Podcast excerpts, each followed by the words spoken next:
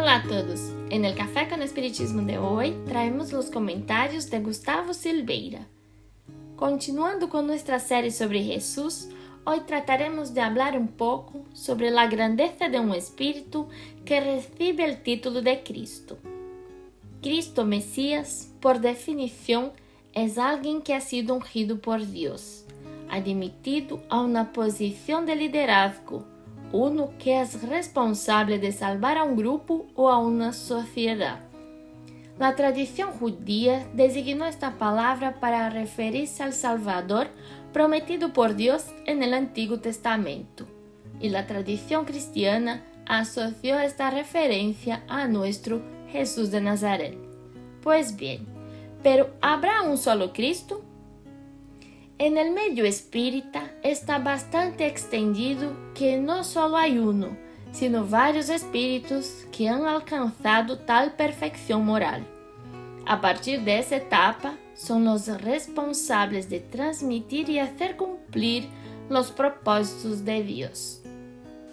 En la revista Espírita de febrero de 1868 aparece un ítem titulado Los Mesías del Espiritismo Solo un paréntesis. Si quieres leerlo todo este ítem, lee también la explicación de Kardec para el mes de marzo, sin la cual es bastante difícil entender los mensajes que contiene. Volviendo para nuestro ítem, encontraremos cuatro mensajes en él. El último de Lacordaire. En él, Lacordaire definirá desde el principio quiénes son los Cristos Dice, al lado de Dios hay numerosos espíritus que han alcanzado la cima de la escala de los espíritus puros, que merecieron ser iniciados en sus designios para dirigir su ejecución. Dios eligió de entre ellos a sus enviados superiores, encargados de misiones especiales. Puede llamarlos Cristos. Es la misma escuela São as mesmas ideias modificadas segundo os tempos. Fantástico, não? Aprendemos no Livro dos Espíritos que existe uma escala espírita, subdividida em três ordens, sendo a primeira ordem de los espíritos puros, que tem uma sola classe. Kardec não se atreveu a classificá-los e não será difícil entender por quê muy presuntuoso querer subdividir una clase a la que no se pertenece y que no se puede estudiar en profundidad. Pero entonces, lo que nos llama la atención aquí es que Lacordaire dice que los Cristos están en lo más alto de la escala de los espíritus puros. Entonces, amigo y amiga míos, si pensabas que el final del viaje evolutivo era llegar al primer orden de la escala espírita y luego podías descansar, la noticia no es buena. Al parecer, hay un nuevo viaje, una nueva escala y en la cima están los espíritus en el grado más alto de evolución. Entre ellos, Dios elige a algunos. A estos elegidos los llamamos Cristos. Y mira, esto es para tratar de tener una idea de quién es Jesús Cristo. ¿Puedes sentir que es imposible para nosotros comprender la evolución de este espíritu? Pero sigamos adelante. Siguiendo el mensaje de la que cierra el ítem, los Mesías del Espiritismo, hay un mensaje que abre el ítem los espíritus marcados. En este mensaje se dice así. Los Mesías, seres superiores, llegaron al más alto grado de la jerarquía celestial después de haber alcanzado una perfección que los hace infalibles a partir de entonces y por encima de las debilidades humanas, incluso en la encarnación admitidos en los consejos del Altísimo, reciben directamente su palabra, que son los encargados de transmitir y hacer cumplir.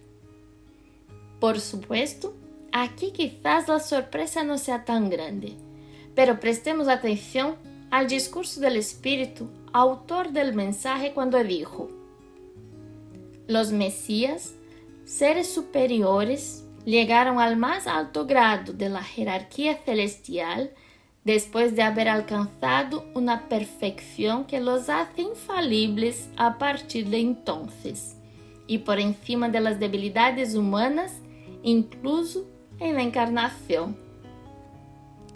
No hay debilidad humana que alcance o desequilibre a un Cristo, incluso en la encarnación.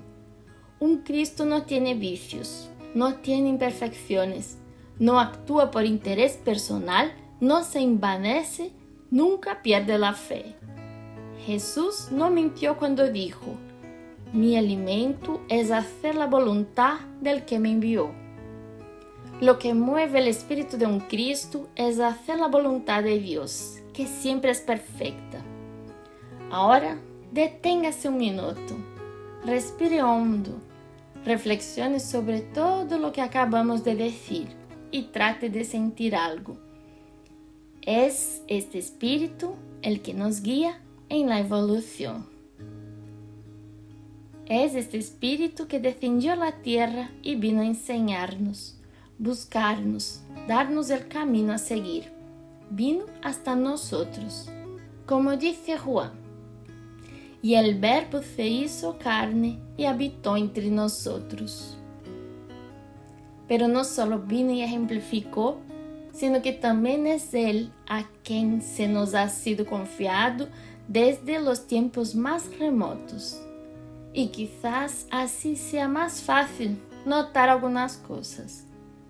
Não há absolutamente nada que nos pueda suceder que Ele não pueda ajudarnos a resolver. No hay nada por lo que pasemos que Él no haya ya pasado decenas y decenas de miles de veces.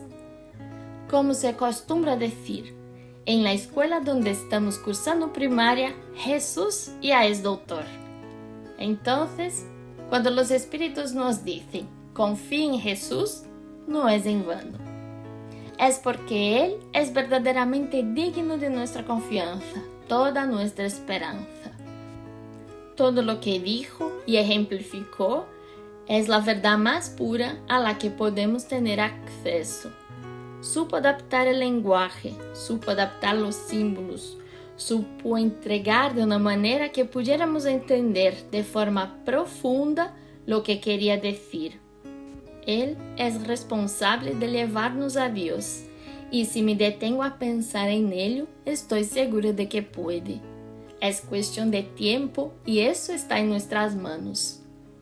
En el próximo episodio hablaremos un poco sobre Jesús como modelo para todos nosotros.